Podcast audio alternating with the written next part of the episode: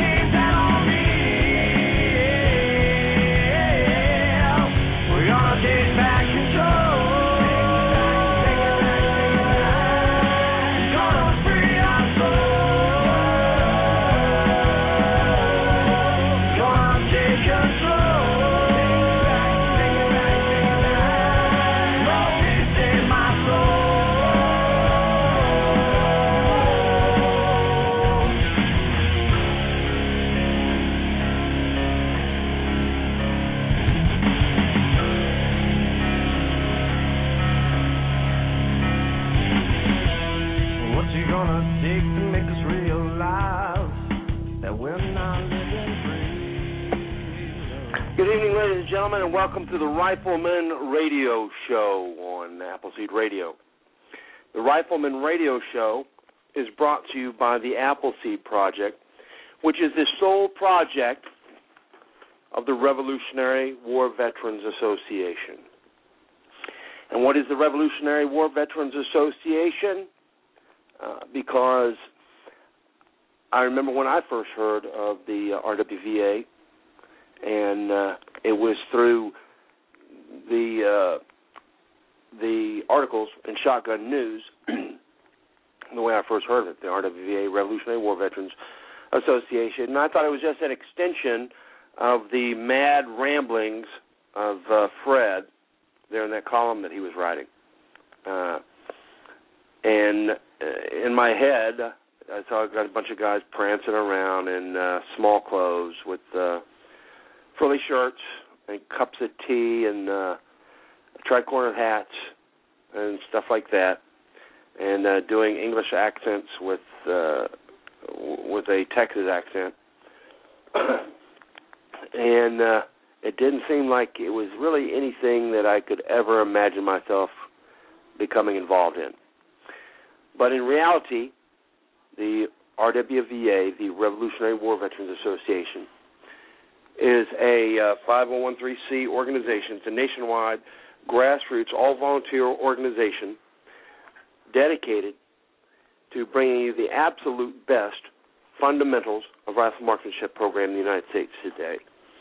And at the same time that they're doing that, they're going to talk to you about American heritage, about American history, about the events that occurred on April 19, 1775. And that's the day that our nation began. That was the the very first uh, slap on the bottom of the little screaming baby that uh, brought this nation into life.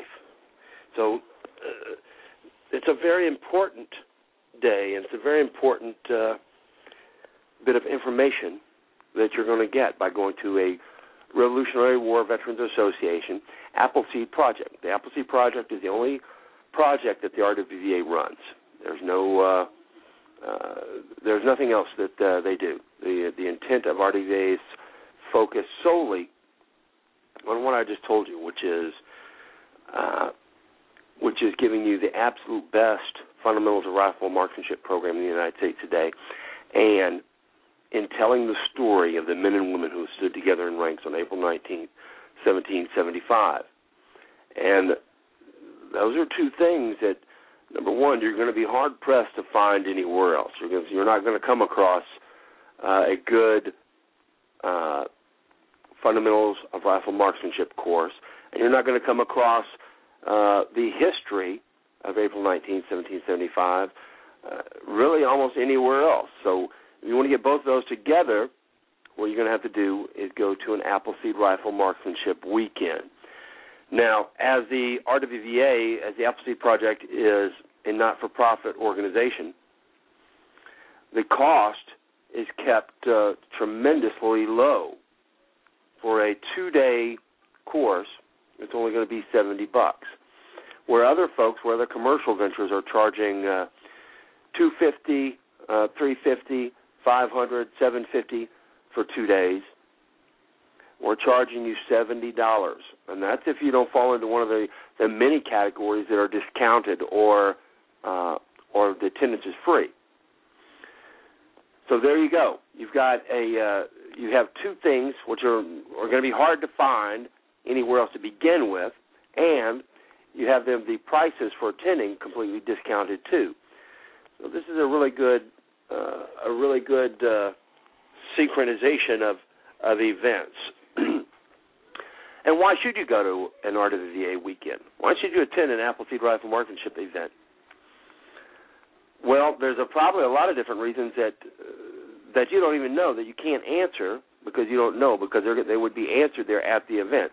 But I'll give you some very likely ones, and one is that uh, this is the only place that you're going to get all of the fundamentals of rifle marksmanship in one uh, in one zipped up package. You can go to different uh, rifle courses across the United States, or you can go, or you can just shoot on your own. You can go and you can go to the range and shoot, and uh, uh, and you can eventually wander into having some kind of skill of rifle marksmanship. And listen, I'm not going to tell you that you can't do that. Uh, there have been uh, thousands of people who have. Uh, Sergeant York didn't attend an Appleseed uh, rifle marksmanship weekend, but guess what? Some of the skills and techniques that he used and passed on, we're going to give to you. All right? You can teach yourself to shoot. You can actually even become a rifleman on your own. But but having spoken to many of the men who, and women who, who have done this, it's going to be a much uh, much more difficult road to hoe without coming to an Appleseed Rifle Marksmanship Weekend. What we're going to do is we're going to give you the full set of uh, skills and techniques that you're going to need in order for you to shoot to rifleman standards. And uh, and we have we're not talking about some uh, high pinnacle that uh, you can't reach. We're going to teach you to shoot to four minutes of arc. All right, that means that you should be able to shoot uh, with a uh, rack grade rifle and surplus ammunition. You should be able to shoot out to 500 yards with iron sights and put one round on the target every uh, two to four seconds for as long as you have ammunition. Bang, bang, bang. As long as you have ammunition, you can keep shooting, and you'll put one round onto the target at 500 yards every uh, every two to four seconds until that rifle goes empty. That's the standards that we're looking for. Uh, if you're going to shoot into closer distances, say 25 meters, then uh, if you can put 10 rounds into a quarter in 60 seconds from 82 feet, that's the standards we're looking for. That's what we're going to show you. These are the things, the skills and techniques that you'll learn are the things that you're going to need, regardless of what discipline, what uh, rifle discipline you are going to pursue afterwards, or if you're never going to. It's going to be the same skills and techniques you'll use for wherever you're going. That's if you're going to be shooting tin cans, all the way out to if you're going to uh, try and uh, and have a set a goal for yourself of uh, of winning uh, a, the, the Palma. It's still all going to be the same skills and techniques. And on a rifle marksmanship weekend, you'll actually have people to the left and right of you uh, at all different skill levels. You'll have folks that uh, that either you've seen you've seen them just uh, pull the box out of the back of their car and open it up and get their brand new rifle that they've never touched or fired before. Uh, they just picked it up from Walmart on the way, all the way to those folks that uh, are going to be pulling up their fancy cases and boxes for their long guns, along with their data sheets and their hand loads, etc. Everybody's going to be there, and everybody's going to learn something. Everybody's going to learn something, because even if you've shot, uh, even competitively, then uh, like uh, one of our instructors, uh, VA shooter. Uh, Doug was shooting for the military for 40 years. Excellent shot. But guess what? When he came to an Appleseed Rifle Marksmanship weekend, he learned some things. He added some some more of the fundamentals to his skill sets. so, if you're looking for a reason a very, very simple, a straightforward reason for you to uh, attend an Appleseed Rifle Marksmanship event is that you would like to improve your rifle marksmanship skills. And I guarantee you, if you come to the event with a teachable attitude and the desire uh, to improve your skills, you will. You will. Over the course of the weekend, guarantee that you will. uh, on top of that, we're going to talk to you about the events of April 19, 1775. We're going to talk to you about American heritage and history. And we can't we can't tell you every single thing that there is to know about American history, but we can get you started.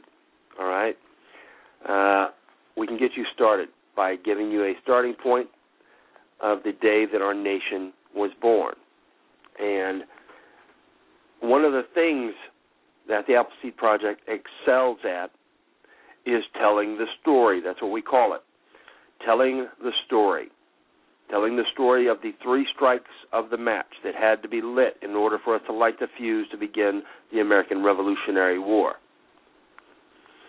And if you're an Appleseed instructor, one of the things you have to do in order for you to become a full instructor to be able to tell the stories, the three stories of the American Revolutionary War of April 19, 1775, to tell those stories in a satisfactory manner. Otherwise, you'll never become an Appleseed rifle marksmanship instructor, not a full instructor.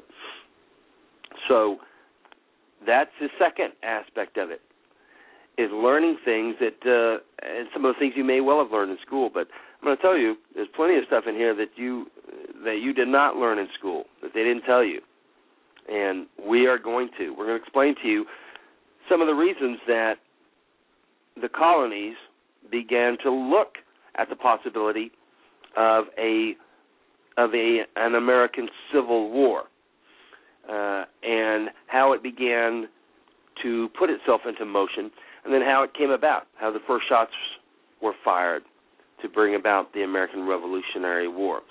And whenever we talk about the American Revolutionary War, uh, really the American Revolution was a was more of a civil war than a revolution. You know, normally in a revolution, you have one group that is attempting to replace the government with something entirely different. And in the American Revolutionary War, we weren't. We were actually uh, it was actually done by a group of very conservative individuals. They weren't looking to make uh, big changes in the way government is run. They were simply to, uh, attempting to separate themselves from England. So it was a it was a civil a war of civil action more than a war of revolution.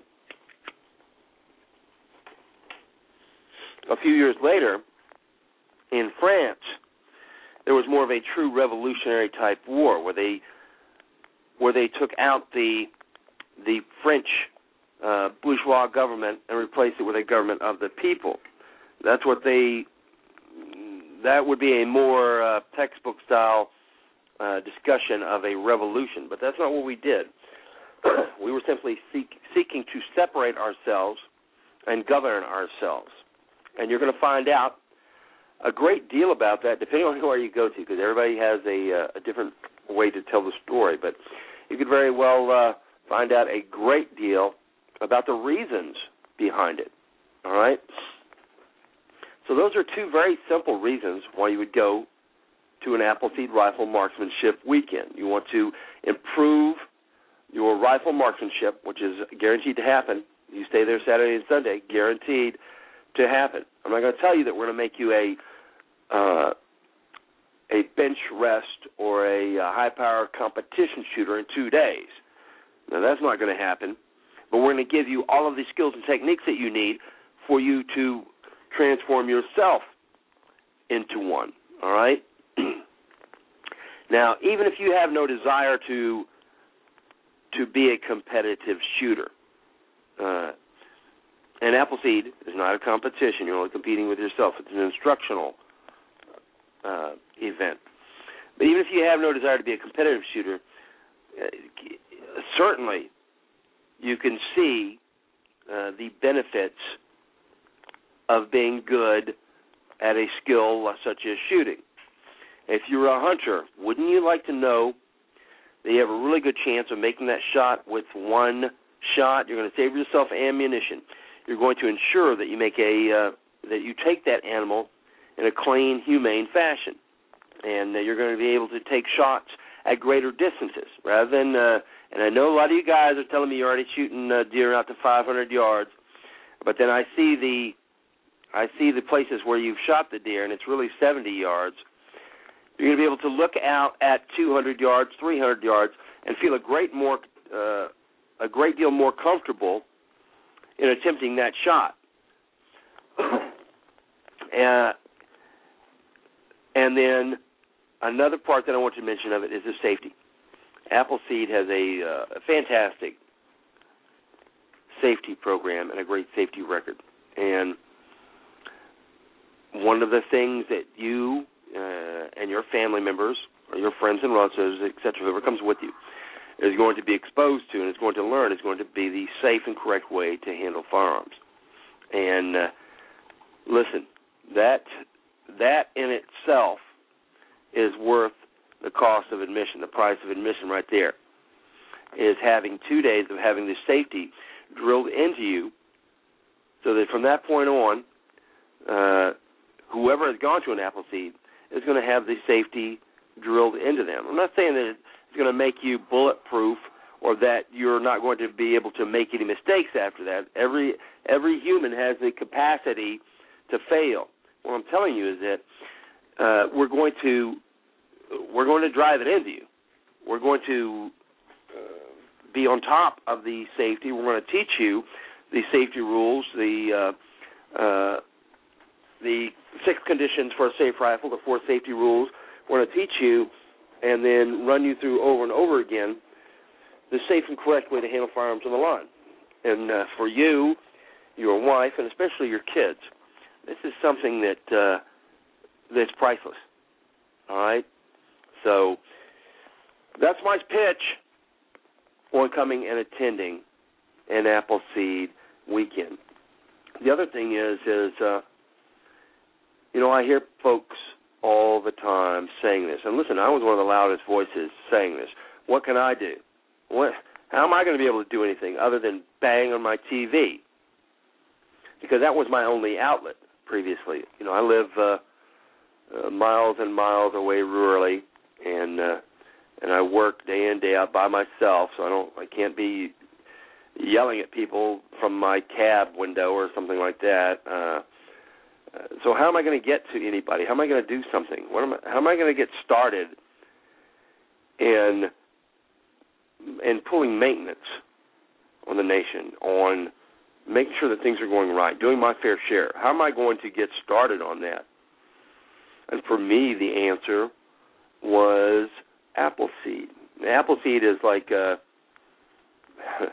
it's like the it's like the gateway drug for uh for folks to get involved in maintaining the freedoms and liberties that living in this nation affords them. you come to an Appleseed and uh and we spin you up and launch you on the Appleseed launch pad. And after a weekend, you're going to be saying, "All right, what? I'm ready. I, I finally figured out uh, that I have a responsibility uh, to my nation. So what can I do? Where can I go next? What can I do next to to get involved and help? And the first thing we're going to ask you to do is become part of the Appleseed Project, become part of the the huge Paul Revere machine that we're making. But after that, it's up to you. The sky's the limit. You can get as involved in as much or as little as you want to. And then you will have as much or as little satisfaction from your involvement as you allow yourself to have. All right. Uh, so that's Appleseed. That is the the short story on what we do. And if you would like to find out where to attend an event, here's what you do. You go to rwva.org, Romeo Whiskey Victor Alpha.org. That's our homepage. On the homepage, you'll see a list of tabs across the top. Second one from the left says Appleseed. If you put your cursor on that tab, you'll get a drop down menu. On the drop down menu, select schedule. All right, that'll take you to the list, a listing of the events uh, across the nation. The uh, the first thing you'll see is a map of the United States. Now, you put your cursor on any of the states and click on it. It'll give you the listing of the events that are occurring in your state. If you want to see the events uh, for the whole United States, then you can click on the link that's embedded in the text up above the map. And that'll take you to a full listing of the events across the United States. uh, now, once you've decided to come to an Appleseed event, or, or even if you haven't decided, I guess what I'm trying to say is decide. Either you're going to do something or you're not. All right? Either you're going to do something or you're not. And if you're not, then just go back, get back on your couch, get the remote control, turn the TV on, switch it over to uh, one of those 30-minute sitcoms. And the way it's set up, the way the the uh, TV programming is set up, it's you should have no problem skipping from one stone to the next so that your feet never have to get wet or muddy in reality. You can just skip. You can skip from one stone of a 30-minute sitcom to the next, probably for 24 hours a day, and just sit back, relax, and uh, and let life wash over you with no control in it, with no uh, with no guidance, like a, a ship without a a sail or a sea anchor. or decide to do something. Decide to attend an event. Don't just uh, window shop. Uh, just don't don't be a looky loo. If you're going to go to an event, go to one. All right? Look at the events that are listed. And I'll tell you right now, uh, there is an Appleseed event going on every weekend of the year. And there is one this coming weekend within a reasonable driving distance to you. You could go this weekend. I say that it, it may be sold out, but uh, if you really want to go to an event, there's one coming up this weekend, and I encourage you to attend it. that means that when you go to the uh, schedule of events page, don't go there to just window shop. Don't go there and say, "Oh, yeah, look, there is one that's real near me." Just like Scout said, I didn't believe him, but there is one. All right, well, let's move on. Let's go into something else. If you if you are, are, are at the the schedule of events page and you see that there's one there, then go ahead and sign up for it. The way you do that, look to the right of the uh, of the specific event that you've located. You'll see two hot links. One says information. Uh, that will give you the uh, the directions to get to the place you're going to. It'll tell you where it's going to be held, uh, who to contact for further information, any local laws, regulations, uh, etc. Then right under that is another hot link that says register. All right, that's the uh, that'll take you to the Eventbrite Eventbrite page. Eventbrite does our registrations for us, and uh, you can register right then and right there for the event. And we'd like for you to pre-register for the event. You're you're always welcome to walk on, but walking on won't guarantee you a space. It just means you're welcome to try and come get a place on the line. Uh, and we're going to charge you ten more bucks for that because uh, because if you don't pre-register, uh, it causes it'll sometimes cause grief for us because it means we have to. Uh, uh, we, we may be strained for personnel or gear, etc. and we do that. We uh, we do all of our planning by the number of folks who pre-registered. So, if you'd like to come to the event, then please do pre-register.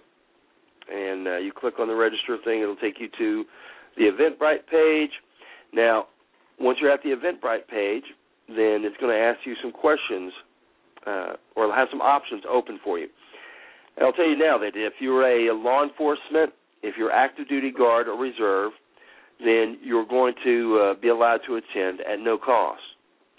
If you are a woman or child, and that is a uh, a uh, under 21 years of age, a woman will be charged ten dollars and a child five.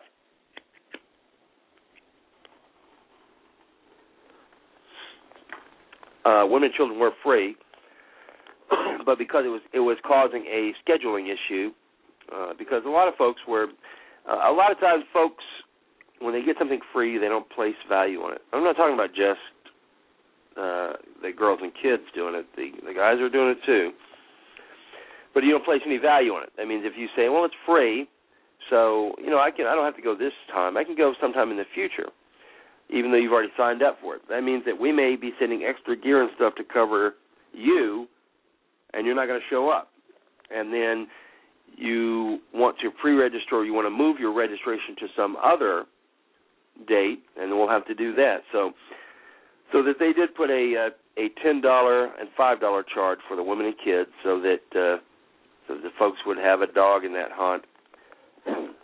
And uh, that is still a tremendous discount off the seventy dollars, which is a tremendous discount off of the two hundred fifty to seven hundred and fifty dollars for the weekend.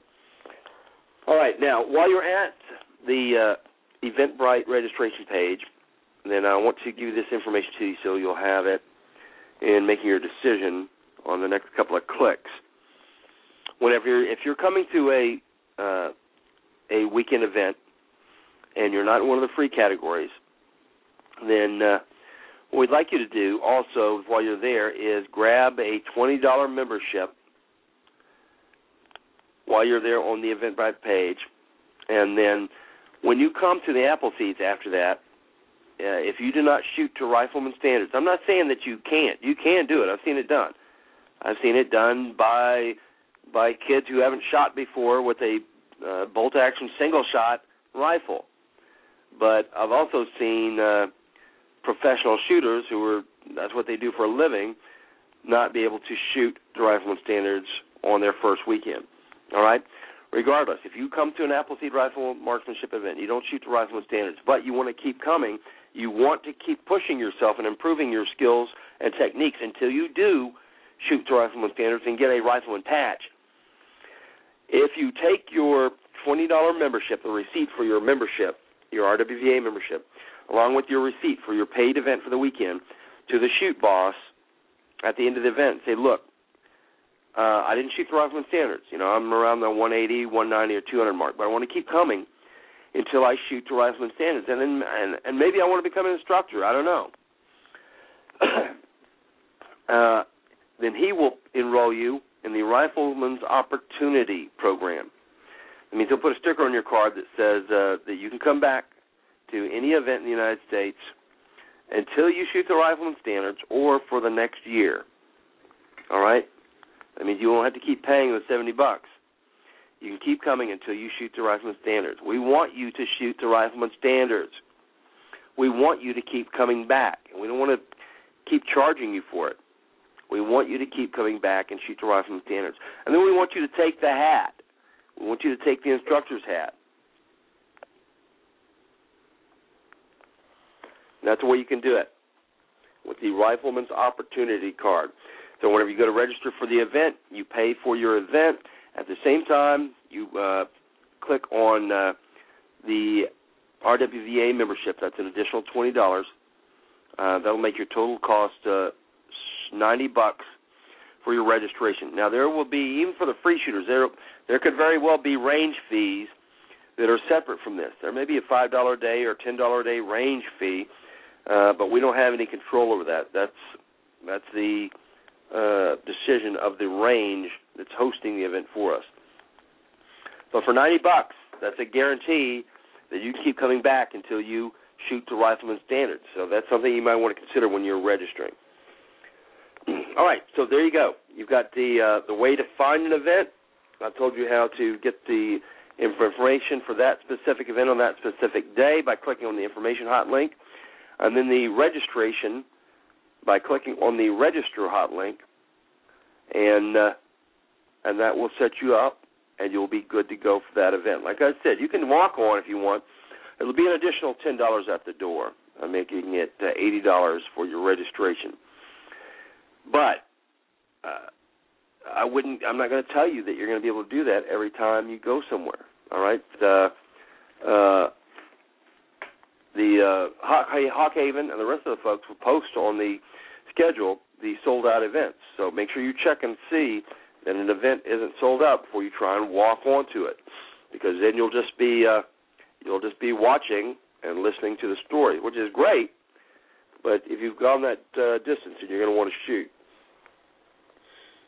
All right. Uh, let's see. If you if you are in the chat and you have uh, some questions, be sure to put those in the chat. We've got a ton of great uh, instructors in the chat right now. With uh, they can answer your questions, and uh, if you have questions that you want to get on the air, put them on there, or you can uh, uh, I don't know what you call it here. It's like a private message on the the chat room, and uh, you can ask me a question if you want there, or you can call in if you'd like if you'd like to call in. And I I want you to call in. I would like a bunch of folks to call in in the next uh, five or ten minutes to do the uh, the thank yous to their local crews.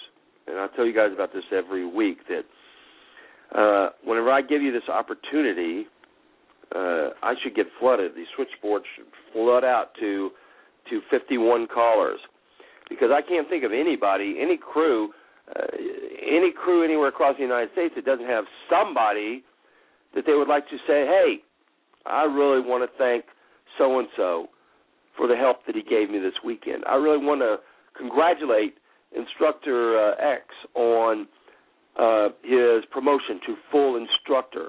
I want to thank so and so for shooting to rifleman standards. There's always someone to thank. We're we're a wonderful organization, wonderful training organization. Uh, the number is three four seven. Let me put it here in the chat room for you. Three four seven three zero eight eight seven nine zero. All right. Uh, that's a call-in number. I don't know uh, anyone who doesn't have somebody that they that they are beholden to or that they want to thank. Uh, like I said, we're we're a fantastic organization for for riding our folks into the dirt, from getting every last drop of blood that we can from them. Uh, but we are not so great on telling the folks thank you.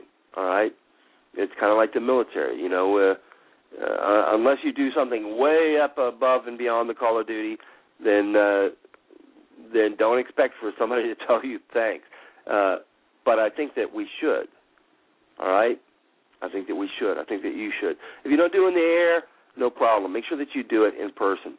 At the end of the event uh, on Saturday or at the end of the event on Sunday, make sure that those people, the people that came and your instructors, make sure they know how much you appreciate them. Make sure they understand that it wouldn't be happening without them. We're an all volunteer organization.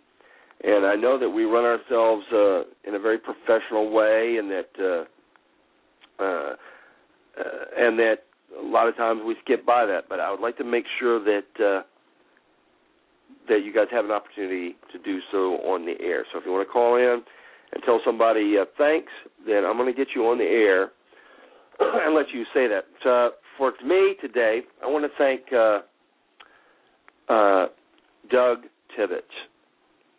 Doug Tibbetts is uh, one of the guys. And Doug isn't on the forum. He doesn't have a computer, so he doesn't. He doesn't have a fancy internet name.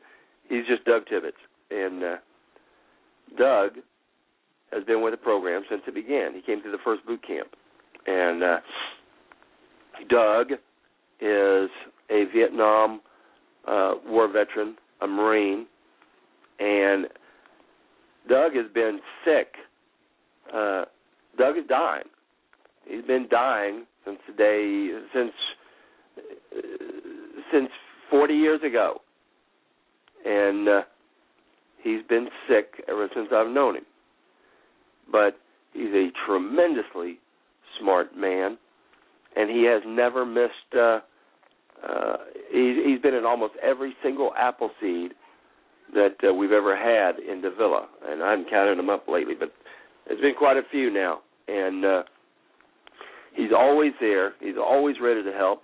He always spends his own money printing up uh, uh, thousands and thousands of uh, flyers and uh, instructional material and stuff like that. And he knows he doesn't have to, but he does it anyway and uh, and like I said, a lot of people may have uh, things that that is pro- that are preventing them from uh, coming to an Appleseed. You know, a lot of people probably have some good reasons, but Doug is dying.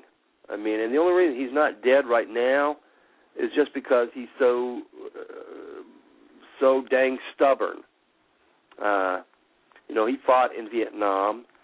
And just like uh, thousands and thousands of others, he lived through Vietnam, but Vietnam has chased him all the way here 45 years later, and it's still got its fangs in it. I mean, it's killing him, and uh, and he comes to the events even when he's sick. He'll go to the uh, VA for a procedure or for uh, chemo, and then he'll come out to the event the next day. And now he may sit down in his chair uh, during a lot of the event because he's sick or sleeping, and I probably have uh, oh 35 or 45 pictures of him sleeping at events because uh, because I, I I joke with him about it, but he's always there. He doesn't have to be. He could be at home. He could be laying in bed, but he's not.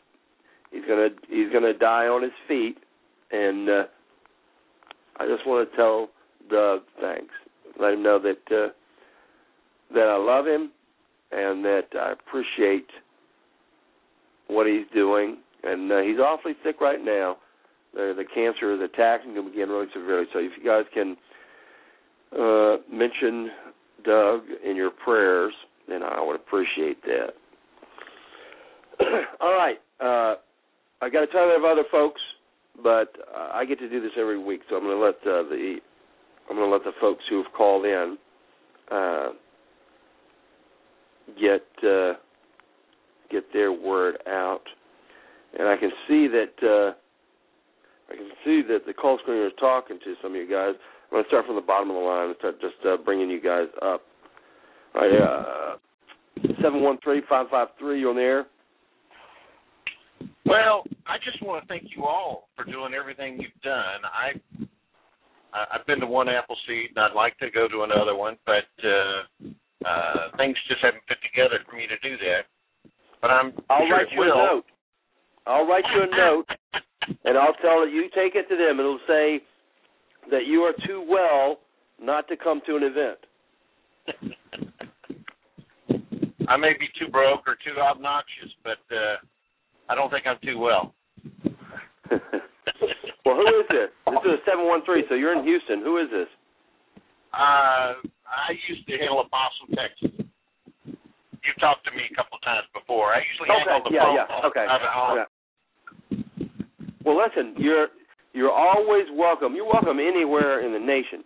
But uh, I told you before, you got a special, you got a, a, a permanent invitation uh, to come back to Davilla, and uh, uh, and if you're even if you're broke, you can. Uh, all you got to do is find some gas money.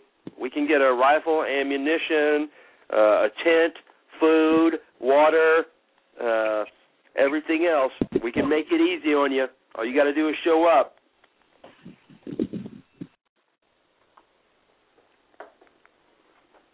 You still there? Oh, hold on. There you go. Are you there? I left my I left my cursor on his microphone, and uh, and when the thing refreshed itself, there. You there now? Yeah, I'm here. Okay, it turned him off. All right. Well, anyway, you have a you have a standing invitation uh, to come here. Okay, Scout. Thank you very much. I'll sit And, back uh. All right, all right. Well, uh, listen, I'll be looking for you. And you got my uh, you got my phone number and email, don't you? I believe I got your email somewhere. I'm not sure if I got your phone number, but I can't take it down now anyway. You can't. Okay, all right. Well, it's on the forum. It's just about everywhere. It's on telephone. It's on uh, billboards uh, in the state and everything else. But anyway, thank you for calling in. I'm not going to hang up on you, so you can just continue to listen if you want. I thank you for that. All righty.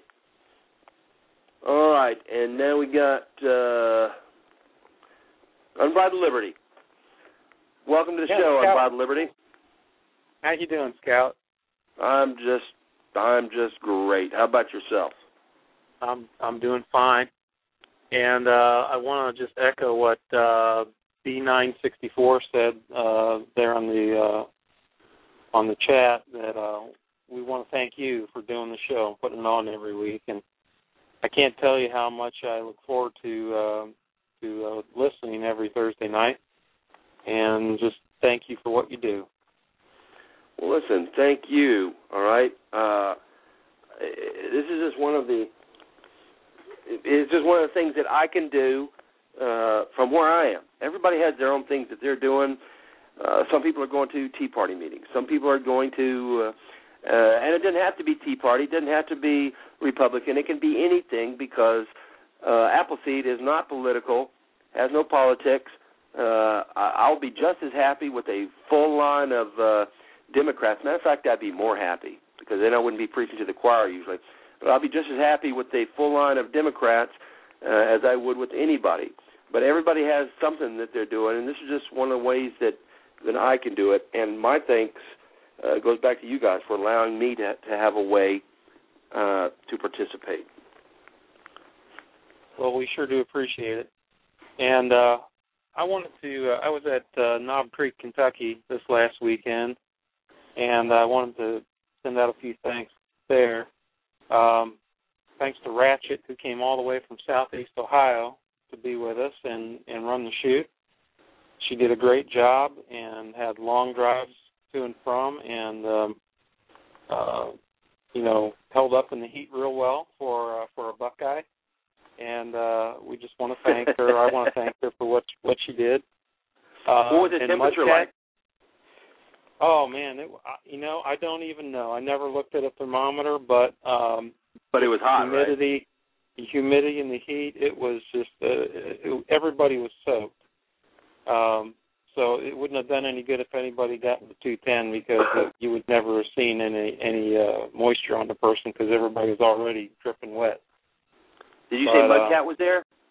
Mudcat was there, and I wanted to thank him as well. Uh, and uh, he did a great job, and he did something uh, really special for my son. It was uh, my son is FMJ on the forum, and it was his uh, it was his first shoot as an orange hat, and uh, he uh, the thing that Mudcat did is he gave him the opportunity to call the line on Sunday. And I just thought that was a just a fantastic thing for him to do, and um, I really appreciate that, Mudcat, if you're listening, and uh, Garrett appreciates that, and um, uh, let's see, Kentucky Windage came down from uh, Indiana as well, and spent some time with us on Sunday. Appreciate that, and then Kevin V, uh, he's local, and he's been he's been a blue hat. Uh, he got he took his blue hat on Sunday, but he's been a blue hat before there were blue hats, and uh, he's really been a big support to Appleseed there. He's he's there about every shoot, and um, he he just helps us out quite a bit, getting the grass mowed and things like that, making sure things What- are there. And What's his name? That's Kevin V. V is in Victor. Uh, I don't think he has a handle yet on the forum that I know of, but Okay. All right, Kevin V. All right. yep. So Well, listen, uh, and uh, I want to thank you guys in Kentucky. We were talking about this last week, I believe, about uh, uh, about you guys spinning up the Kentucky program. And uh, listen, we're really proud of you guys. Well, thank you. We're trying real hard, um, and I'm I'm really proud of my son for uh, for deciding to take a, a hat and then going to the shoot and then having the uh, the the gumption to uh, to call the line, and um, he did a great job at that. And we just we had a great shoot. So we had um, we had one new rifleman. Uh, we had one that got a 209. Uh, we had one that got a 198 with a bolt gun and we had one uh, requalify. So it was a real Wow. good shoot, and uh, thanks to everybody who was who was there. How many people were on the line altogether? Uh, boy, you would ask me that. Uh, I'm It didn't have to be. It didn't have to be uh, a just a ballpark. Yeah, I think on I think on Saturday we had uh, twelve, and uh, on Sunday I think we had a, a couple less. I think we had maybe nine or ten, something like that. Right. Well, let me say that uh, whenever you guys, uh, when you guys are running shoots, uh, and I know that you don't, uh, that there's not always an abundance of instructors, but listen, when you're running shoots, uh, always try and get your uh, instructors on the line uh, so that they can get some shooting in. Because even if you only have uh, uh, two guys, one guy can still be down shooting because. Uh, uh, especially during uh, the AQTs and stuff.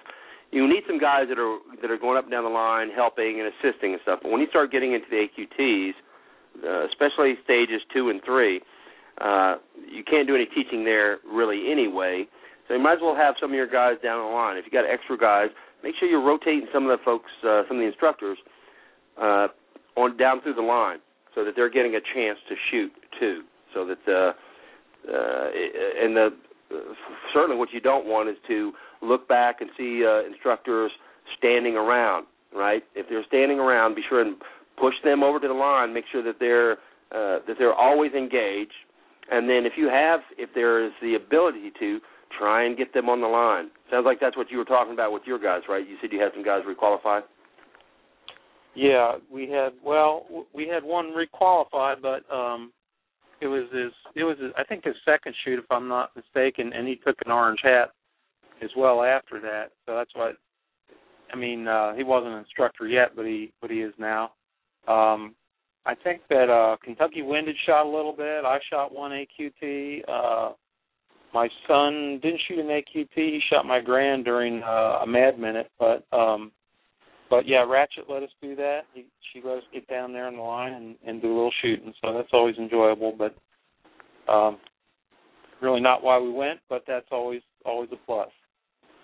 Okay, have you been calling uh, Stacy and uh, making sure that uh, that if he has a free hand that uh, or if he has a chance to that he can come over and help you guys?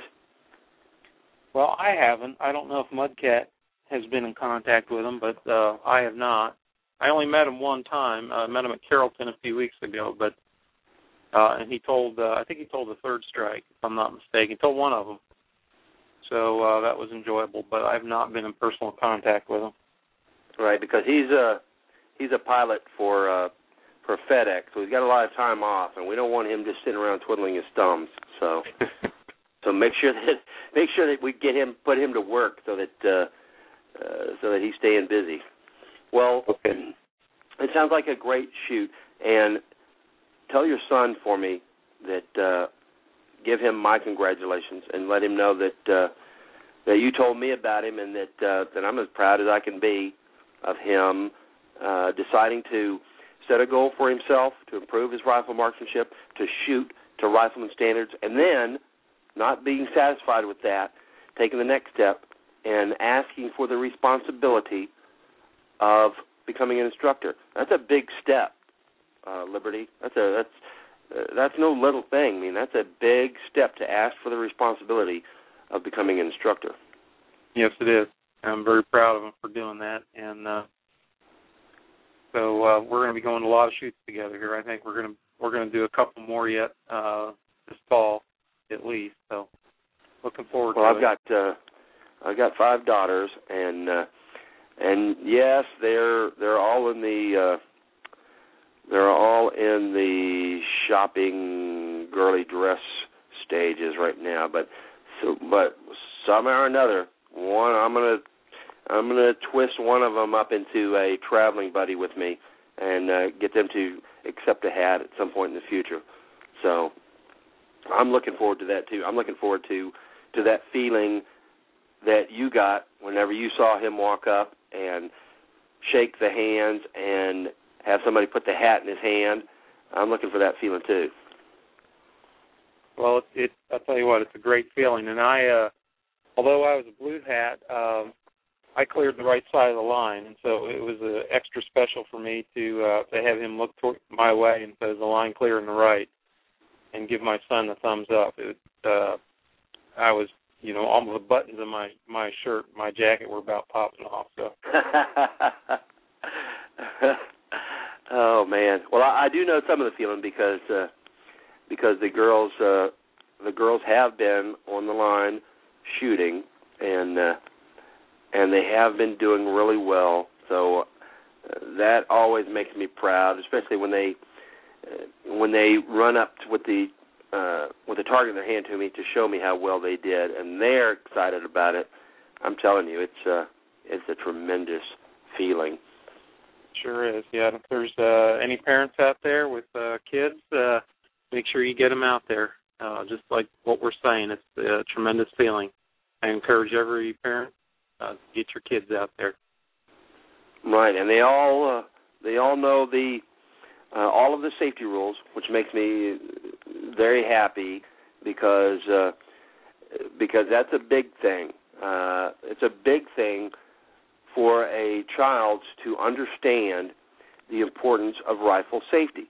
It's a big thing. I'm not going to say that it that it is a magic blanket to protect them. I'm just telling you that uh, it's very important that kids understand how to safely and correctly handle a firearm because this is something that's going to go through the, with them uh, the rest of their life. And yes, if you look at the CDC uh, records, you can get a breakdown of the uh, of the injuries and deaths that occur from firearms. a great number of them, a huge number of them, are accidental shootings. All right, so uh, making sure that your children, everyone in your household, understands the safe and correct way to handle firearms is not a small thing. It's a big thing because they're going to pass that on to everybody that they're around. They're going to make sure that if somebody's handling a, fa- a firearm in an unsafe fashion, that they're going to make sure that they can uh, they can try and prevent that and prevent uh, a possible accident. So, uh, all of you parents, uh, this is something to consider when you're thinking about going to an Appleseed. Anybody else you want to say thanks to? Uh, I think that's it for tonight. I'm sure I'll call back in another time, but uh, that's it for tonight, Scout. Scout, and uh, thank you again for your uh, for your time and and your effort. And uh, I will talk to you in the future. Thank you, sir. All right, I'm not going to uh, hang up. I'm just going to. Uh, I'll just uh, turn the mic off, and you can you can hang up or stay on. All right. Good night. All right. Thank you, sir. All right, and uh, let's see. We've got another one here. Oops. There we go. Uh, Roger Glenn from Fredericksburg. Roger, welcome to the show. Hey, Scott. How you doing? I'm doing good. How about yourself? Well, I'm hot and I'm dry, but other than that, I'm doing fantastic. well, I sent you a sweater uh, in the mail. You should be getting it pretty soon. Appreciate that. I really do. I think it'll make me sweat, and that that will. uh I can use that moisture to uh, to cool off with. well, how are you doing this evening? Well, uh, you know, listening to the program. Of course, thank you very much for the program, but I did not want to pass up the opportunity since you presented it to uh, say hello to my friends and the best instructors that I have ever met, and and my best friends who are the instructors, and I'll just name them off at at the at the risk of of leaving some out. Uh, Tommy, Everett, Pop, Jesse, Chuck, Scuzzy. If you're out there, hello, and man, do I ever appreciate and love you guys. Ooh, yeah. Let me second that.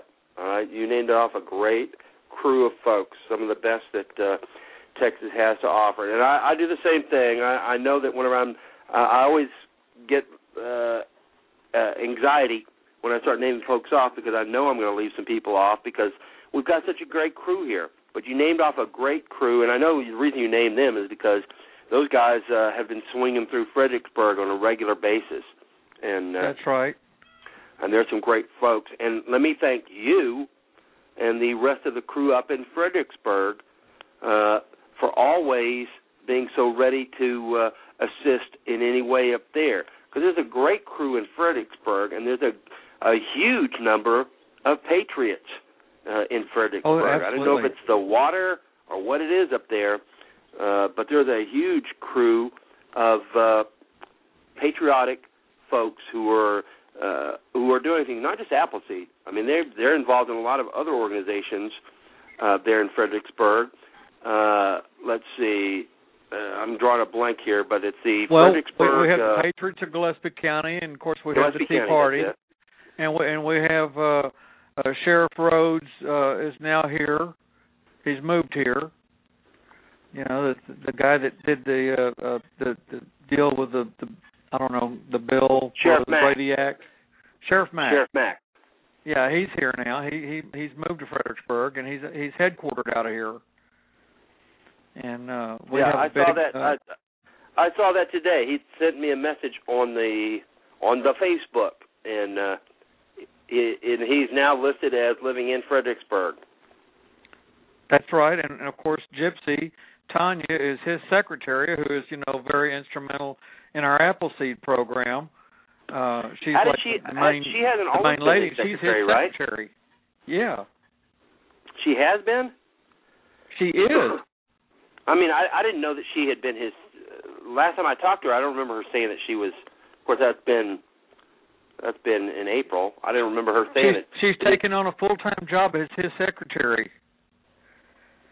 Okay, She's, there she you go. schedules all of his. She scheduled all of his events. Works in his office for you know eight hours a day, and she's still you know Appleseed uh, uh, uh, person. You know, but we, that's like having an Appleseed person in with that uh, organization is really good for us. Well, definitely. Well, and now we got a we've got a uh, a good in with uh, with Sheriff Mack there. yeah, it would be nice if we could get him out to an Appleseed. I think that might be possible. Well, I imagine it, it will be now if he's living there. I know he's got. I know he's in high demand as a speaker, and that he does a great job uh, traveling across the nation and speaking to all the different organizations and to the sheriff's departments, etc. But I bet that uh, that with you and with Tanya there now being his secretary, she can just uh, pencil in the event and then uh, just show it to him. That's right. she can just say, "Don't don't forget, you have the Appleseed this weekend."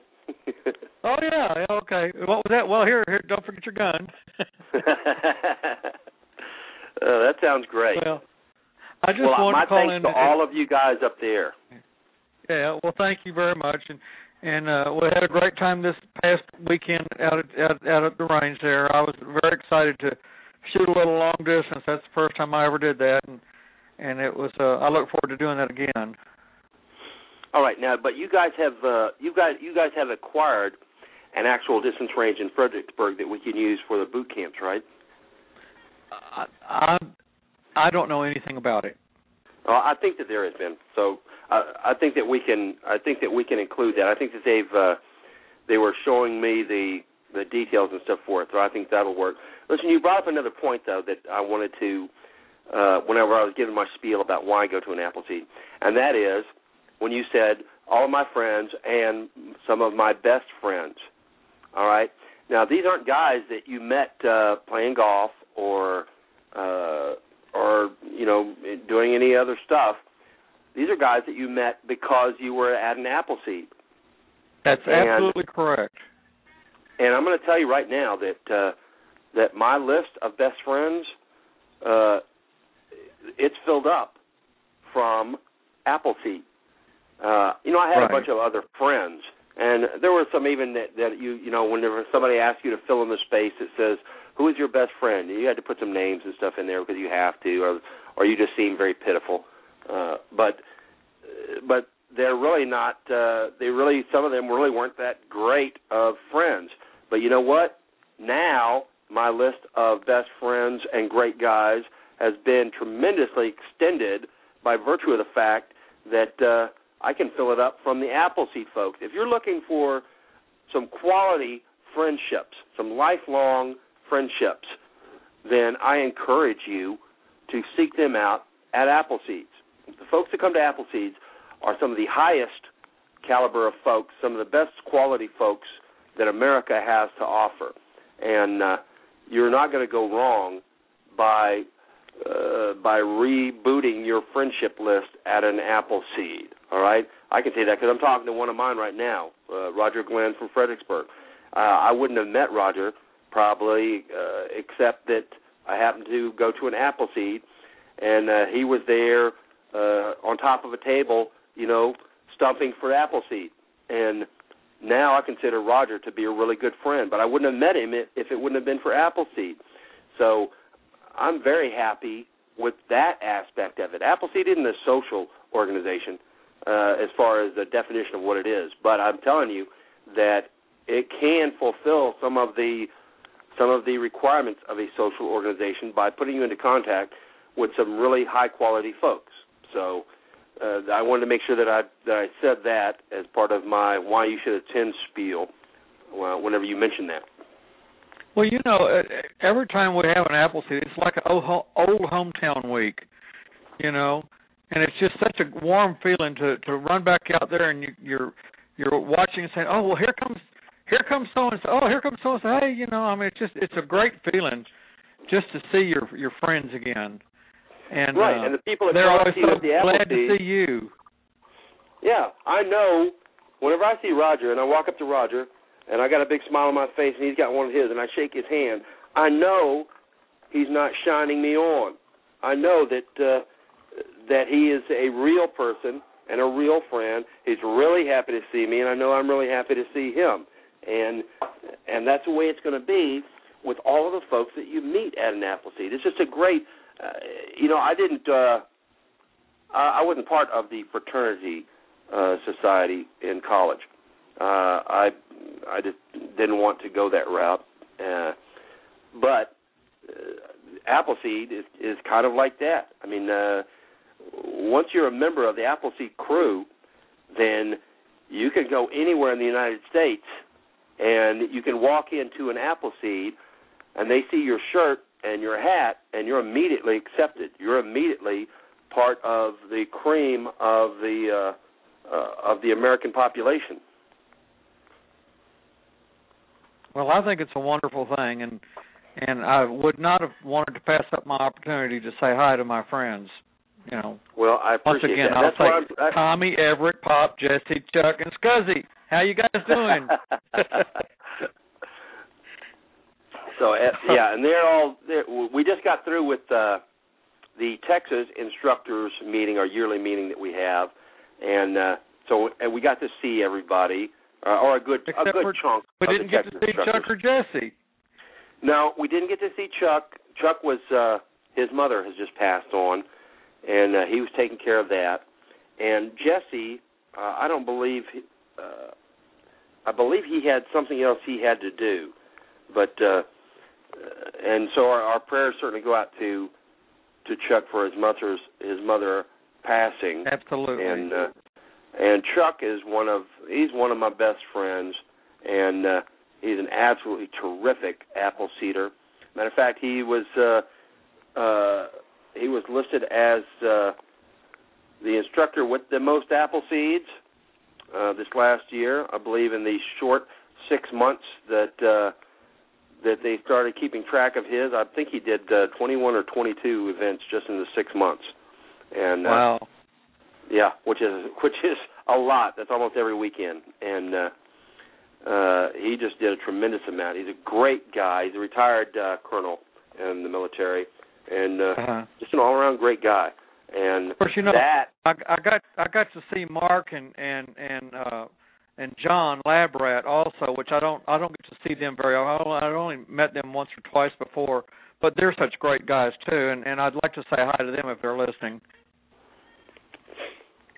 well, we had a great uh, we had a great meeting, and it was really good to see everybody. And like I said, it was it, it was great because you know when you go to an event uh, and you're teaching and stuff, you don't have a lot of time to talk. Now you may get you may drag some time out after the event, sit around the campfire and and talk and stuff like that. But usually it's all business from uh, 7 a.m. on, and uh, so you don't have a whole lot of time to talk. But we were we had the instructors event, and I encourage all of the states to do this too, to have a social event for your instructors. We had a great time at the uh, uh, at the instructors uh, picnic and dinner, uh, and I, I learned that I need to bring my uh, I need to bring my own butane cooker when I'm frying fish because the uh, stove there couldn't keep a hot enough fire to keep the fish uh, to fry the fish. So, so I learned something from that. Well, we had a great time, and and it was wonderful to see everybody and meet new friends once again. You know, I got to meet some of the other quality instructors from around the state. right. So we encourage you guys to uh, to set up a set up some social events for your uh, instructor cadre for your crews, and and don't just invite just the crews because this is also a good way uh, to bring in new people into the program. Let them see how you are in a social setting, and uh, and get them involved through that door. If you invite them to come to a picnic with you, and they see how uh, uh, how well everybody's getting along, and they they hear the stories of Appleseed, and uh, and you can bring them in through that door. And uh, we had uh, several uh, family members and extra friends of the family and stuff that came uh, this last weekend. So I encourage you guys to do that too. Is it's whenever you have a a social event for your instructors, don't uh, don't close it off to just instructors. Uh, get them to bring their neighbors and friends and family with them, so that uh, you can possibly get some folks uh, into the program that way. Well, you got anything else that uh, you want to put out, Roger? No, no, I'm going to let you go and get on the horn with someone else. And uh, uh, God bless you, and, and and thanks for the program. And we will see you when we see you. All right, thank you, Roger, and I'll see you when I Bye-bye. see you too. God bless you, brother. All right, uh, let's see. We got another caller on here. We've got uh, Justin. Justin, welcome to the show. How you doing, Scout? Good. Are you uh, uh, an Appleseed member, instructor, etc.? You know, I I was uh, I made the very generic name that my uh, forum name and my name are both Justin. Perfect. Uh, you know, if I would have, if I would have known that you could do that, that's what I would have done. But I thought Well, you wasn't had. I thought it was some kind of a special club thing that you had to have some kind of a nickname. And I've told folks before that I was very. Uh, it caused a great deal of anxiety to me because I'd never had a nickname before, so I didn't know what to do. Finally, I finally I just chose my dog's name because I figured if there's any blowback from this, it would just go to her. Well, maybe I'm just not as creative as some. I guess a lot of people around here choose their dog's name, though, don't they? Well, it's very easy. It's it's that way you don't have to uh you don't have to think of a lot of things. You just use your use your dog's name. No, uh, and that's something that uh that I've always thought that has kind of and I know the reason people do it because they want uh, a little bit of anonymity between them and what they're doing, but I also think that's one of the things that kind of stands between us and being an even more professional organization. You know, if you go to an NRA event, it's not run by somebody with the nickname. You know, it's run by their name, and I I think that eventually we'll start uh, have probably heading in that direction. But anyway, what would uh, you got somebody that you'd like to thank tonight, Justin, or something you want Well, to uh, the information you want to put out? It, it really seems like a long list. Um, I've been with the uh, Appleseed Project for about a year, and I've had just an amazing group of, of people out here in, in California uh, mentor me, and, and, and sometimes it's people I've just met for a day or two, and sometimes it's it's people that I see it shoot after shoot, and you know now that I'm thinking about it, it's just a long list, but uh, you know Go Bob 210, Johnny Appleseed, Appleseed Minuteman, Camel Jr., Rocket Man, Savage Shooter, Francis Marion, 22 Cowgal, uh, Lalo Pro, Numo, Dano, V, Artcat, and uh, these guys have been in in in women have been with the program for you know quite a while, and they continue to do tremendous things. And looking back over this weekend, just very impressive. And listen, what uh, what is it like to to hear the story told by V? Have you heard him tell the story? You know what? As a matter of fact, I, I haven't. Uh, one of the few times I've run into V, uh, it's been at uh, an AIBC and and the uh, in an RBC. So I I haven't. I would just like to hear uh, V tell the story. Matter of fact, I'm gonna I'll see if I can't talk him into recording it, and we'll put it. You should uh, get him on the air in to the do it. He'll kill me for I saying think- that. well, listen, you have a fantastic crew out there, and I, I tell people this all the time because it's the truth.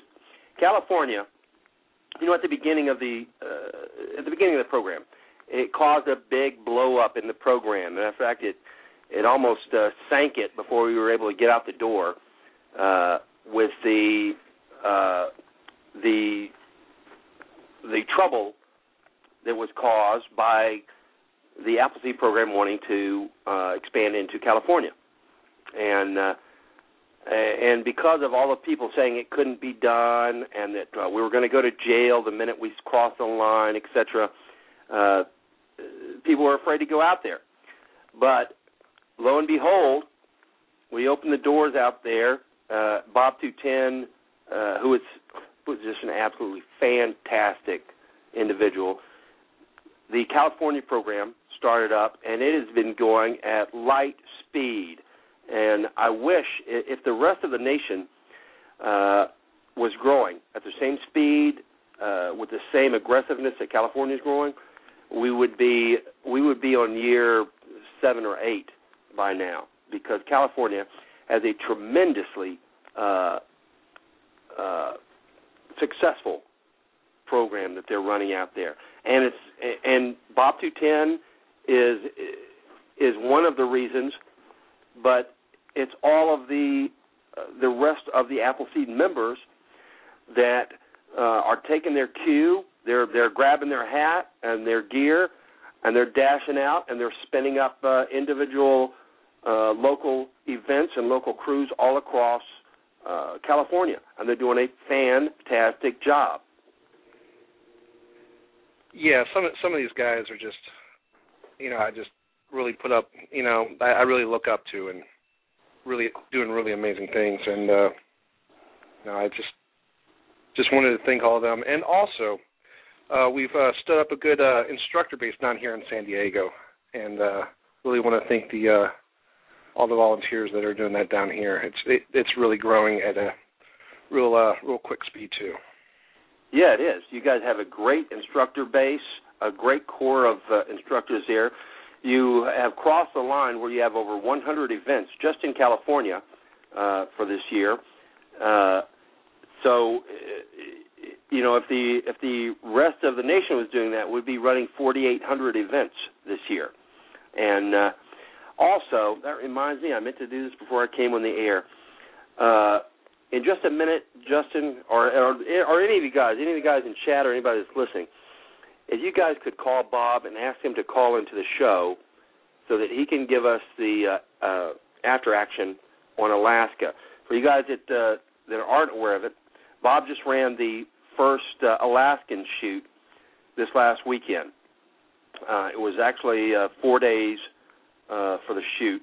The Thursday and Friday was the military section, and then the Saturday and Sunday was the civilian section. And it was it was a sold out shoot with over 61 on the line, and uh, so California isn't satisfied with just California. They've already uh, crossed. They've jumped across Canada into Alaska, and they've also they've got in their outriggers and paddled out uh, across the Pacific to Hawaii. And Bob's got a, uh, a Hawaiian shoot set up there, and I believe Savage and uh, Johnny Appleseed are running that one that's coming up. So, so Bob is doing a great job. The Californians have always been doing a great job. They've they've really helped uh, spin up the programs in surrounding states by coming. Uh, the instructors have come out all across the nation to help. Johnny Appleseed uh, helped out uh, early on by doing shoot in uh, El Paso with me. I know that they do uh, Nevada, uh, uh, all of the surrounding states. I know that the California shooter, the California instructors help out there. So, and and I'm not saying anything bad about any of the other states. I'm just saying California has a great program uh, and a bunch of great instructors, and we're blessed to uh, to have them. And if you guys, if somebody will call Bob and ask him to call in for the uh, uh, to give an after action, uh, we'd like to have that. You know, I'll see what I can do, Scott. All right, and uh, let's see. Anybody else you got that uh, that you want to name that you may have been thinking Hey, of that you said and so and so that you forgot to mention?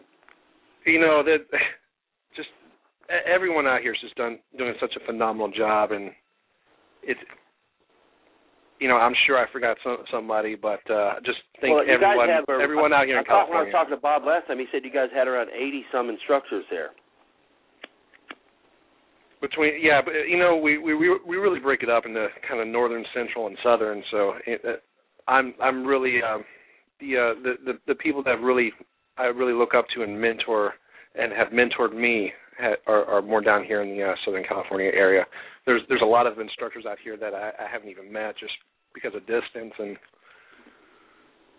so Well, do you guys have like a uh, like a Hawaiian Appleseed shirt there yet?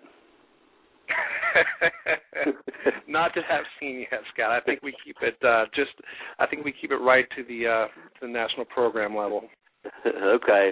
Well, I'm just trying to envision you guys out there, like in uh, the Hawaiian Appleseed shirts with the shorts and the uh, you know the sandals.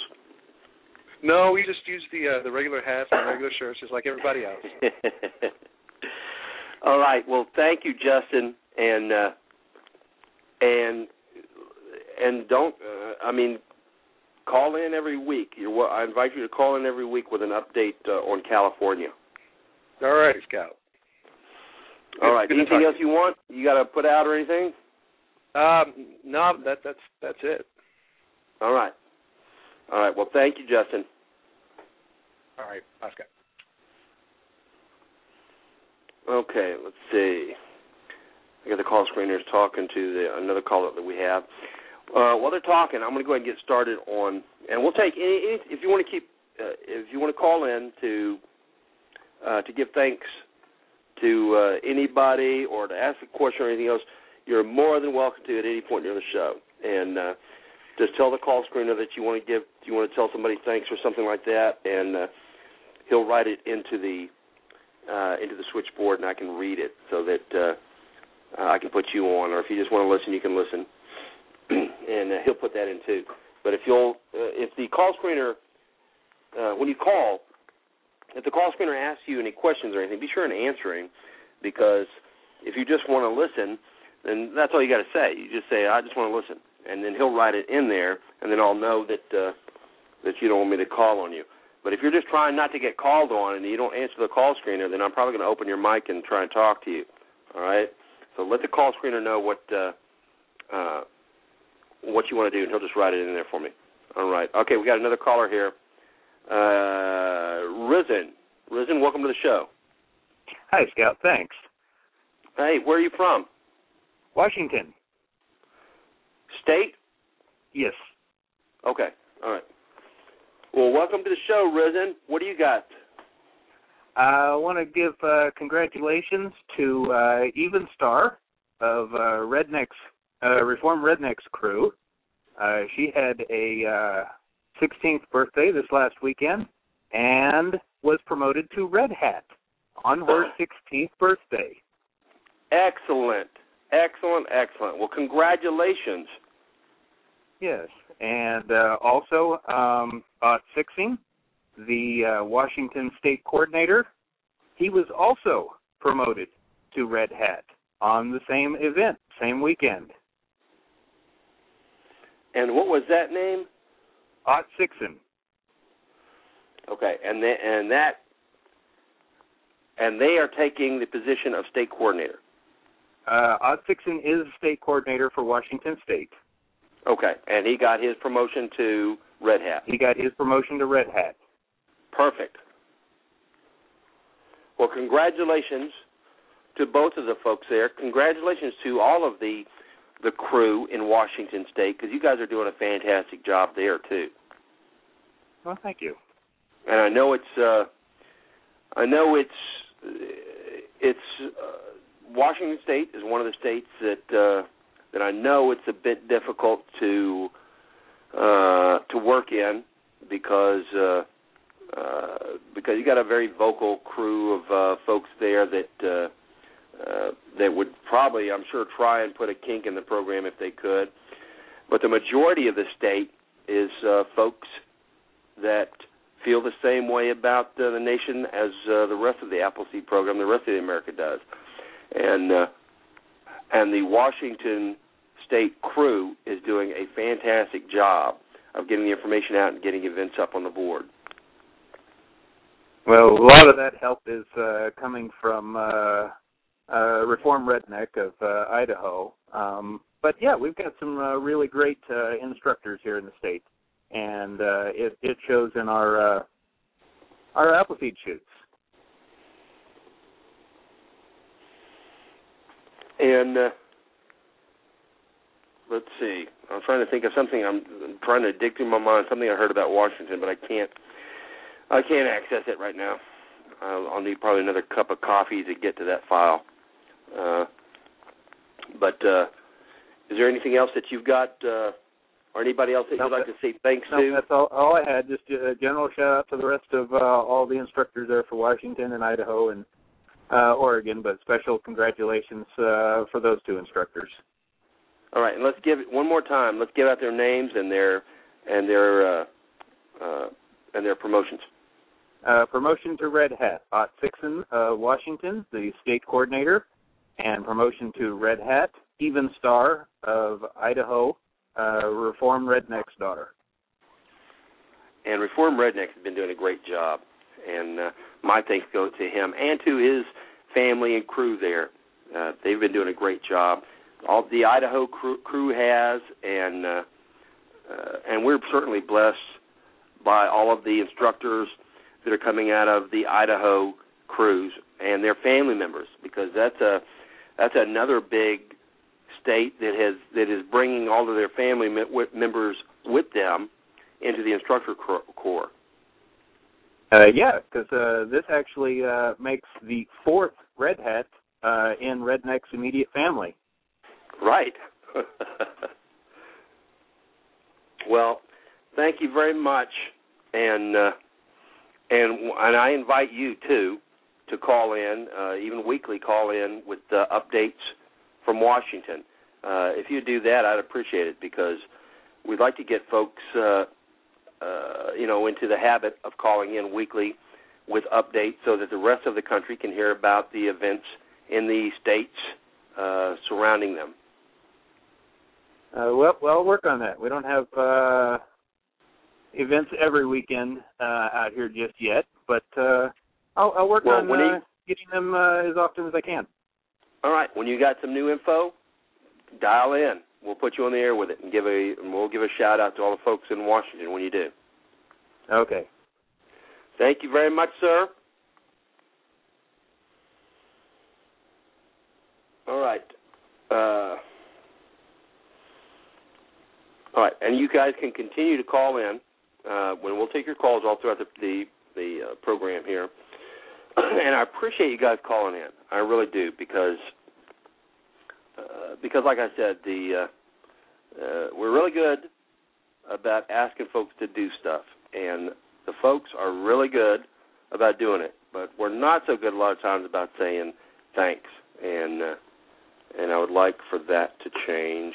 So, thank you for calling in, and you guys are, are welcome to call in every week with additional uh, updates on your programs, on your local programs, and thanks for the folks uh, that are working in them. Congratulations to the folks, or just information about what you guys are doing in your in your local uh, programs. All right, uh, why don't you get a horse, Sam Adams? That's the title for the show tonight, and the reason it is is because uh, uh, you know my wife is a school teacher, and a couple of years ago she was teaching uh, first grade and then kindergarten and a different grade there. And she had bought uh, a bunch of books for her classroom, and uh, that's the title of one of the books.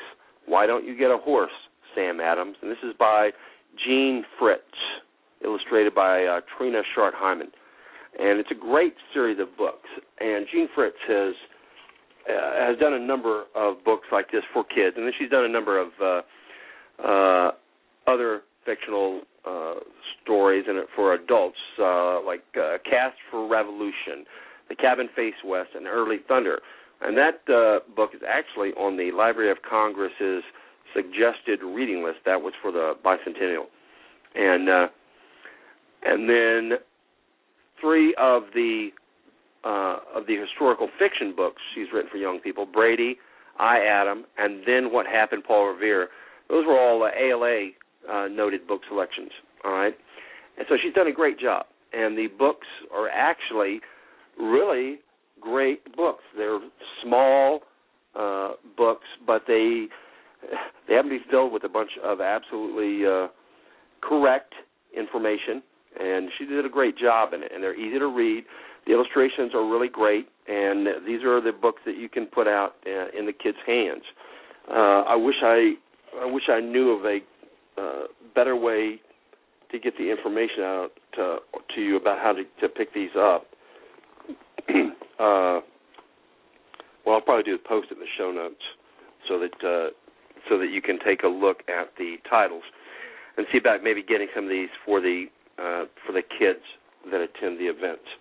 Uh, anyway, this one is about Samuel Adams, and uh, I'm just going to to run through it, and uh, I'm going to read it to you real quick because it's a it's a very fast read. It has a lot of great information in it. All right, and uh, if you guys uh, you can continue to call in, and uh, and uh, the call screener will put you on if that's what you want to do. If you want to get on, you want to say something, you can call in, and he'll put you on. I'll keep taking a look at the uh, at the switchboard uh, if you call in. All right. Uh, in the early days of America, when men wore ruffles on their shirts and buckles on their shoes, when they rode horseback and swore allegiance to the King of England, there lived a man in Boston, a man who cared for none of these things. His name was Samuel Adams. His clothes were shabby and plain. He refused to get on a horse, and he hated the King of England. Samuel Adams was known as a talker and a walker. Six days of the week, he would walk about Boston, talking to anyone who would listen, talking about England, always about England. What he thought about was independence, but it was a long time before he dared say independence out loud. Americans were still loyal to the king, even though they were often angry at the way England treated its colonies, and Samuel Adams made his business to keep the people angry. From one end of town to another, Samuel walked. Indeed, how else was he to travel? Man cannot say much from the top of a horse except good morning, good evening, or giddy up. And Samuel Adams had a great deal more than that to say. Still, he did not travel alone. At his side was Q.U., his shaggy Newf- Newfoundland dog. Q.U. Q-U-E-U-E. Uh, all right. Together they went to the docks, and while Samuel Adams talked to merchants about the wrongs of the English government, Q smelled the good smells of Boston Harbor, drying codfish, wet rope, and sometimes, if he was lucky, a giant turtle in a crate shipped up from the south. New Englanders doted on turtle soup. Together, Samuel and Q called on shopkeepers. Generally, Samuel went inside and talked about the wickedness of England. And generally, Q stayed outside and chased a stray chicken or stopped at a hitching post to visit with a horse. Together, Samuel and Q would drop in at a tavern. Samuel would sit down and talk about American rights. Q, blinking through the hair that fell over his eyes, would search the floor for crumbs a morsel of cheese, a bite of plum cake, and sometimes, if he was lucky, a discarded bone. Samuel's younger cousin, John Adams, often became impatient with all of his walking. Why don't you learn to ride a horse? he would ask.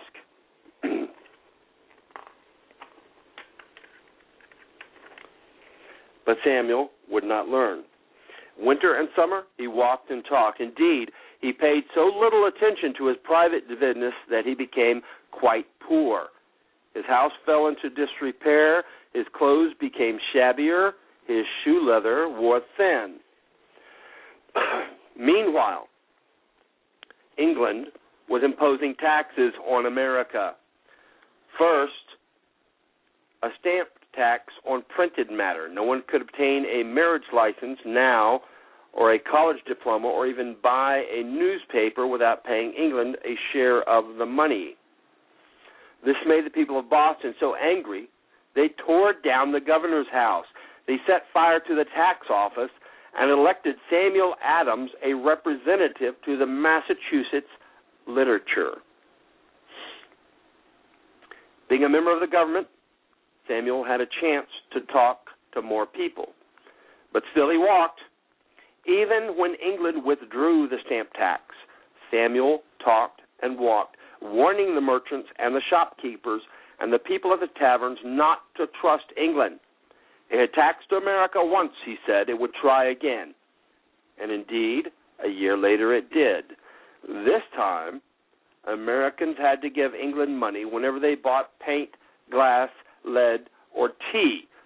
This made the people so angry that the king decided to send soldiers to Boston to keep order. now, let me give you a little side note on this, because you may think that uh, you know that it doesn't that it didn't matter that much because uh, if England put the stamp on this, then just get it from somewhere else, right? Or make it yourself.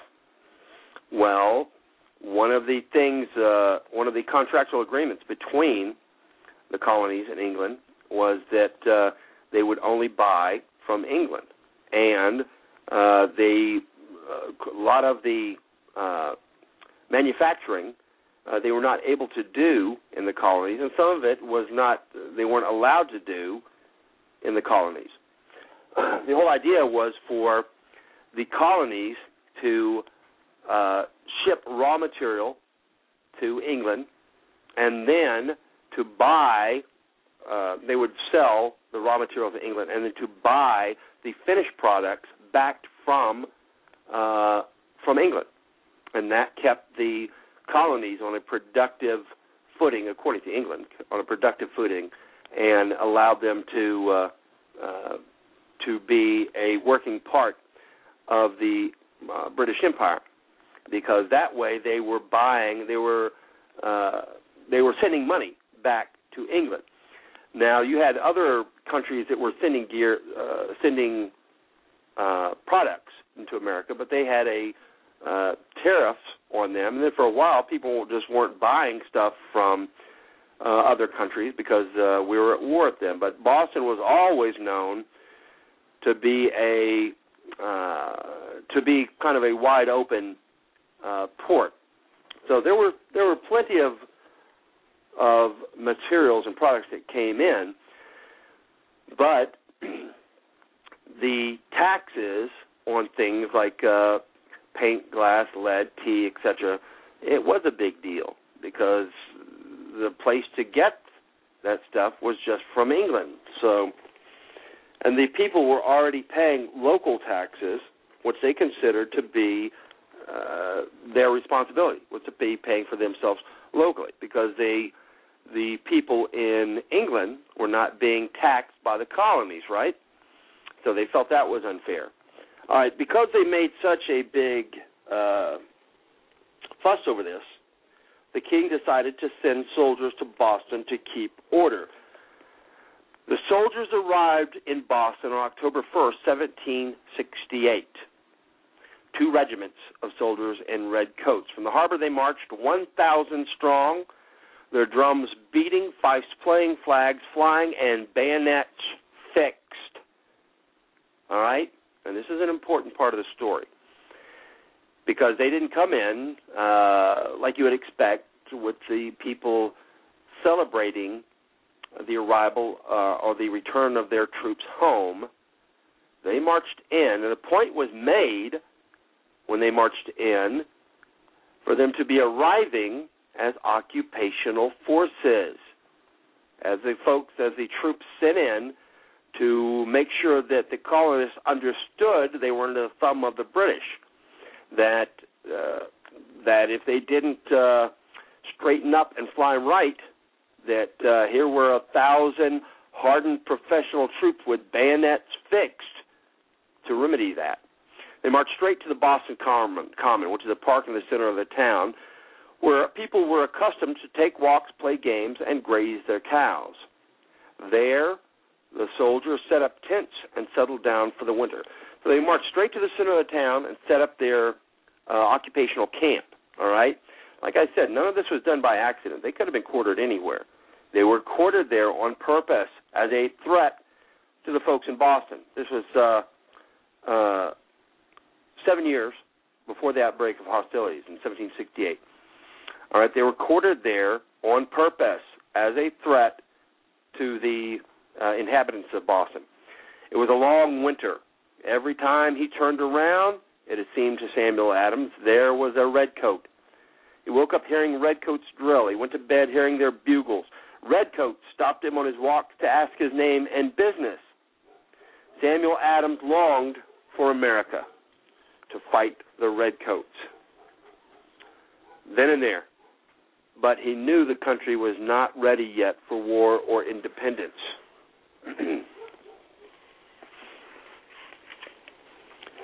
But Q could fight. That was his dog.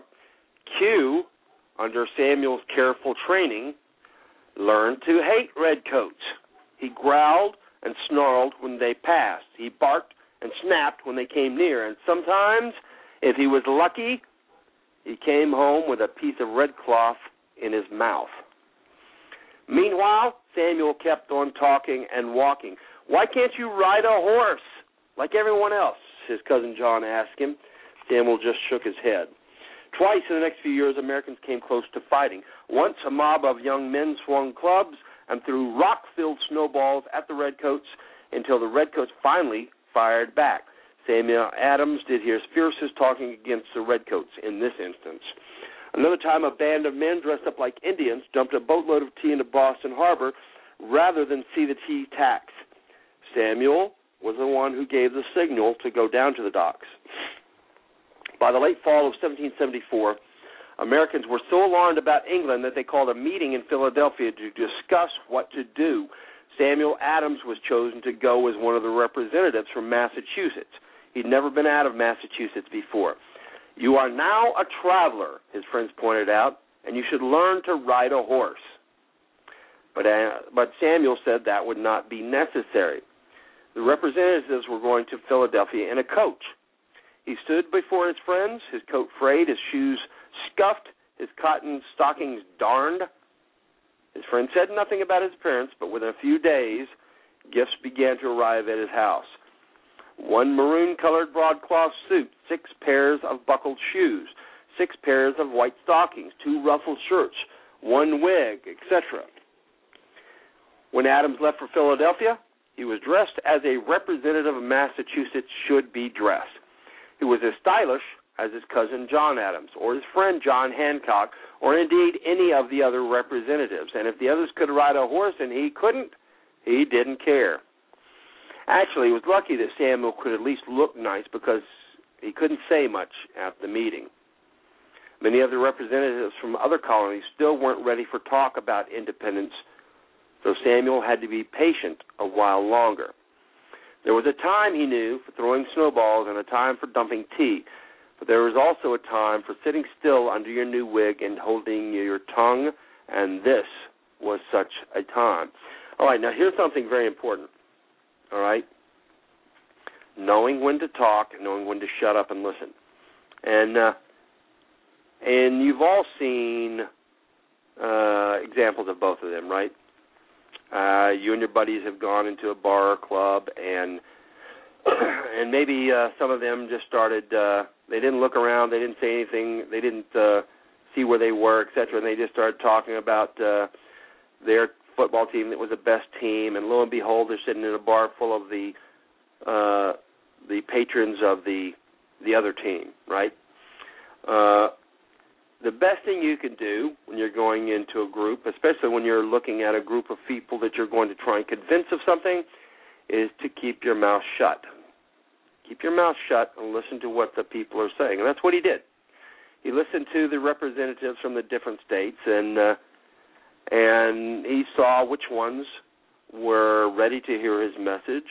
He saw which ones weren't. He saw which ones maybe were close to being ready to hear the message. And then he thought about the things that he could do or say that could push them in the direction that they needed to go. This is something that uh, something that all of us can work better on. All right. Uh, the best thing to do when you're meeting a new group of folks is to just go in there and start raving about uh, things that are wrong in the country or people that are wrong, etc. That's a good way to burn bridges.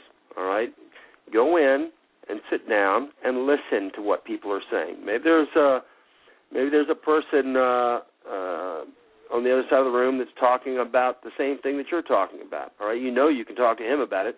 Maybe there's somebody who uh, is saying, well, why is this uh, why is this idea good or why is it bad? And then you know what to say to that person. Maybe there's another person that uh, is saying, well, I don't believe any of this, and uh, and I'll have none of it. And you'll know that that person is somebody that you'll have to work on especially hard uh, to convince. Uh, so, so sitting still and quietly and listening is never a bad thing to do, all right? But of course, Samuel Adams couldn't be still forever. By 1775, Samuel was talking openly of independence. He was 53 years old now, and at the top of the king's most wanted list of American traitors. John Hancock was on the list too. As for Q, unfortunately, he was dead. He'd fought his last battle with the Redcoats before the real fighting began.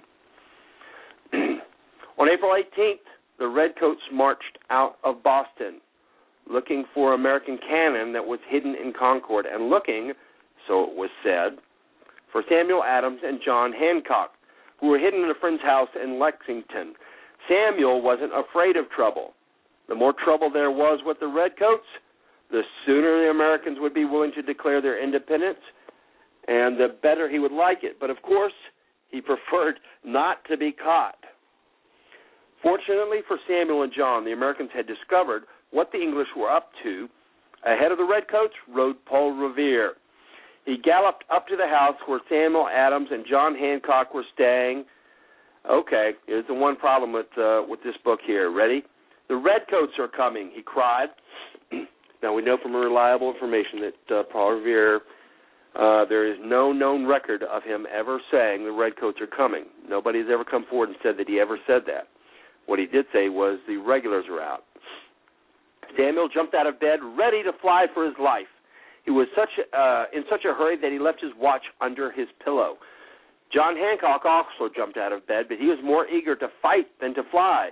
He grabbed his sword and he began to polish it. Samuel told him to put his sword away. We aren't meant to be soldiers, he said. We're the brains behind the revolution. It's our duty to escape. now, I'll add a little more to this. Uh, yes, Hancock grabbed his sword and he started polishing it, and he started talking about what he was going to do. But uh, I've got to tell you that from my reading of Hancock, uh, that's exactly the the limit of what he was going to do.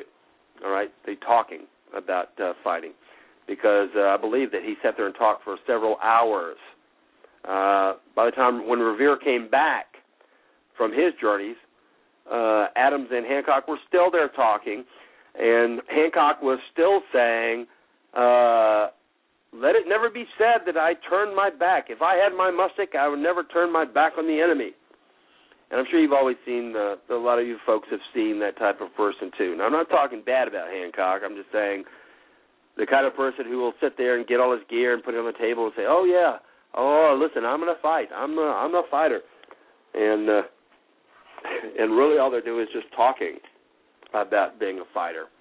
And uh, maybe maybe Hancock did want to fight, but I don't think that he really did. I think that he just wanted to make sure everybody knew that he was talking about fighting. Reluctantly, and I'll put that in quotations myself. Reluctantly, John put his sword away and made ready to escape. Now, of course, as everyone knows, the way to escape from an enemy is on the back of a horse. You can lean forward, and with hooves thundering behind you, you streak into the night. But Samuel Adams could not ride a horse. In the end, there was nothing for John Hancock to do but to call for his carriage and his driver. The two men took their seats and rolled sedately away to the neighboring town. Eventually, they found a swamp to hide in. It was not a heroic escape, but it was an escape. The only thing Samuel Adams regretted was that he had left his watch behind. Now, I'm sure you guys, too, from uh, reading uh, David Hackett Fischer's Paul Revere's Ride, there's more to the story than that. Hancock had run out of the house without his breakfast. And uh, after he got to the second location they went to, which was another farmhouse, he remembered that he hadn't eaten his breakfast, and he sent the carriage and uh, horses back, uh, not for his family, but for his fish, for the fish that had been given to him, so he could have it. By the time the fish got back and cooked, uh, another alarm came, and they had to to take off to another location. So he still didn't get his fish. They ended up eating some cold boiled pork and some brown bread, and uh, and uh, and he was regretting that. But if you remember too from Hackett Fischer's book, what what they said when they were strolling along and they heard the gunfire, gun uh, fire, Adam said, "It's a fine, fine day."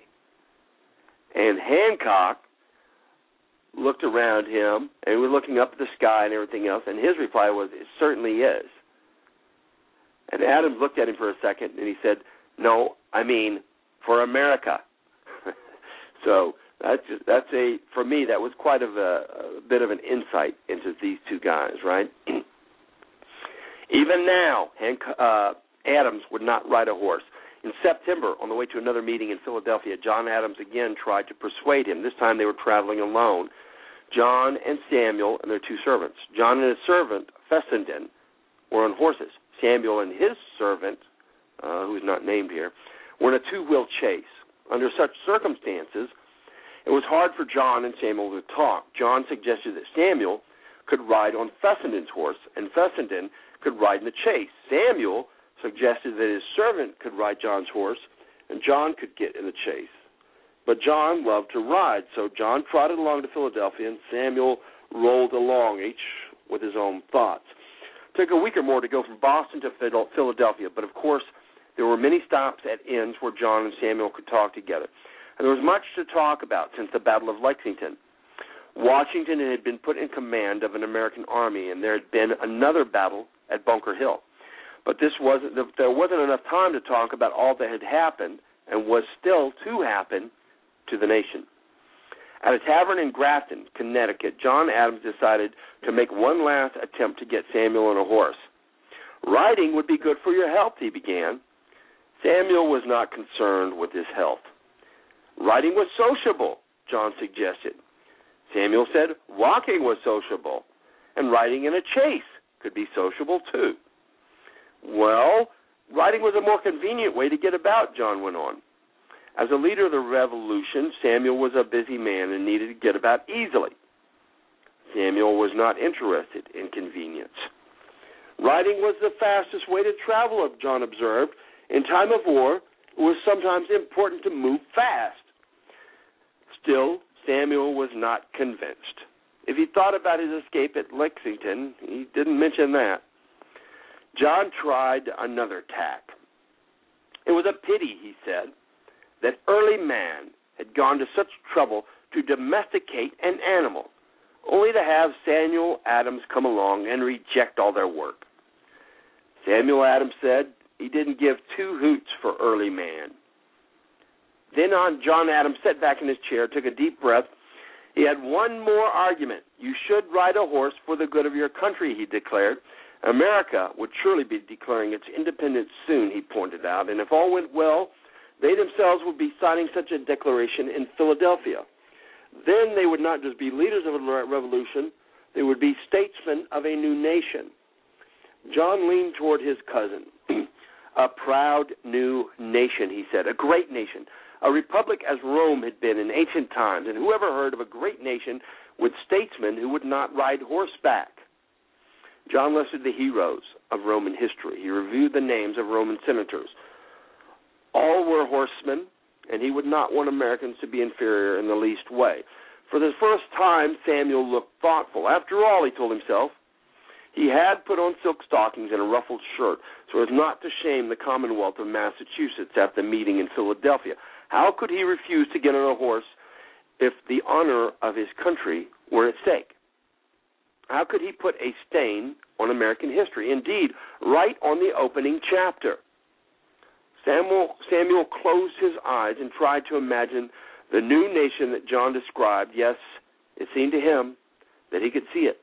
People multiplying, buildings springing up, roads unrolling, and stone statues popping up across the landscape.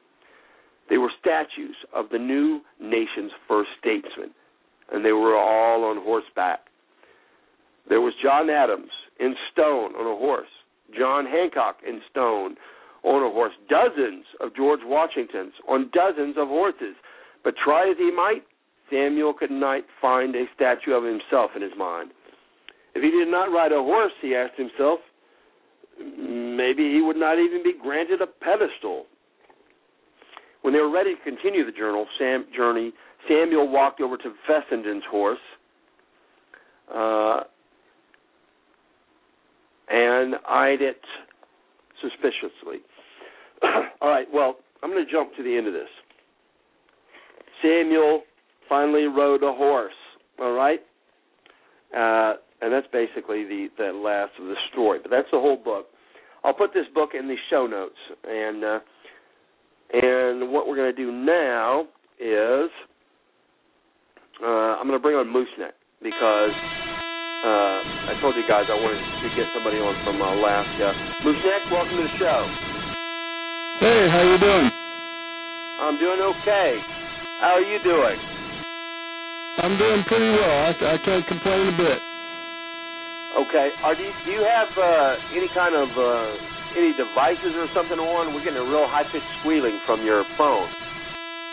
No, but that that happens quite a lot up here in Alaska, just because of the uh, I guess the distance it has to go. Um, satellite That's all right. We'll, we'll put up with it. Here, we'll put up with it so that we can get the uh, AAR. We got about five minutes left, so tell us about uh, the shoot, Moose Neck. It was uh, outstanding. Um, uh, I was probably one of the first ones to sign up for it. I'd been um, hearing about it for quite some time, and had asked around Birchwood. I've been a member there for years, and had asked around, you know, if we were ever going to get one, and didn't realize. I guess they had some things going on uh, in the background. Just one day, I was in the clubhouse and happened to notice there was a poster up and uh, I got the web address, went straight home and signed my family up to uh, do it, and um, it exceeded all of my expectations. I mean, it was fantastic. The the group of instructors that came up were great. I mean, I just I can't begin to tell you how much fun everybody had. The first day was absolutely gorgeous weather. We had a little bit of rain the second day, but that's kind of life in Alaska and and one of the things that the instructors were kind of having a problem with was uh, the amount of daylight that we had. Even though we're on the downside now, uh, they were they were kind of put off by you know basically being able to see pretty good at midnight. well, that's great. Uh, the only thing the only thing that stops us uh, a lot of times on some of the events I've been into uh, uh, is the daylight. And uh, if you can keep on going, there's a lot of folks I know that uh, would keep on shooting. How how late did you guys shoot to? The first day we pro- it, it went probably close to about six thirty in the evening uh, after starting about eight thirty in the morning. Um, and then the second day, I ended up I've, I've got a serious neck injury, and so um, that kind of slows me down a bit. Uh, you know, the second day I had to sit out a little bit. But um, from what I saw when I was kind of uh, starting to pack up, which was around six o'clock, they, they didn't look like they were in any mood to slow down. They had, especially the kids, were all really working to get that rifleman patch. They all wanted one really bad. And how many guys did you have? I saw. I believe it was sold out at 61. Yes, it was completely sold out, and we had a line of people just you know, sitting there waiting for uh, any opportunity to get on the line. Um, uh, there were several of them actually. Uh, I'd say probably at least ten or fifteen people were just kind of hanging about, just hoping for the best. And um, I ended up giving my side up on, um, or you know, my uh, side on the line um, for Sunday afternoon, just because it just physical issues that Wow. I just couldn't shoot anymore. But uh man, it was one of just watching it was was great. Seeing all the kids out there, and we've got some great shots uh up here, you know, obviously. And Birchwood's a fantastic facility.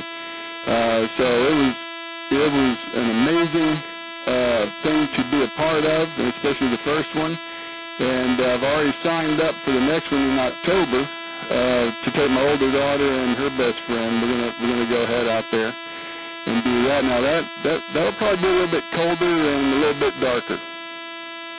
Well, by October, you guys should already be having uh, snow there, right?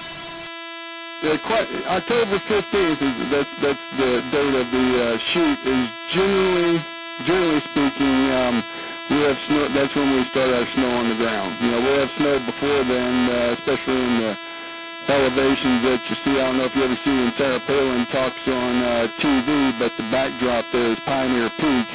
That'll that'll have snow way down and possibly all the way down by October 15th. Wow.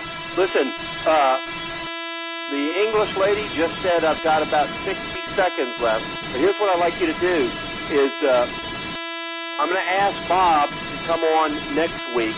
If you can make yourself available next week too, so that you can come back on and talk again about it, uh, I'd appreciate that. And between now and then, talk Sarah Palin into going to one of the Appleseed, uh, going to the October one. I'll try and do it. I see her every once in a while in Wasilla. All right. Thank you, uh, All right. And I'll I'll be looking for you next Thursday night. Okay. Outstanding. Y'all are doing a great job. Keep it up. Thanks a bunch. All right. Thank you, sir. Okay, guys. Uh, I want to thank everybody for calling tonight. Everybody did a great job uh, on giving their thanks. Get your list ready for next uh, Thursday, and we'll uh, get Bob two ten on. We'll get the rest of the Alaska folks to come on, and uh, we'll see you next Thursday, 7 p.m. Central. Thank you. God bless everybody, and good night.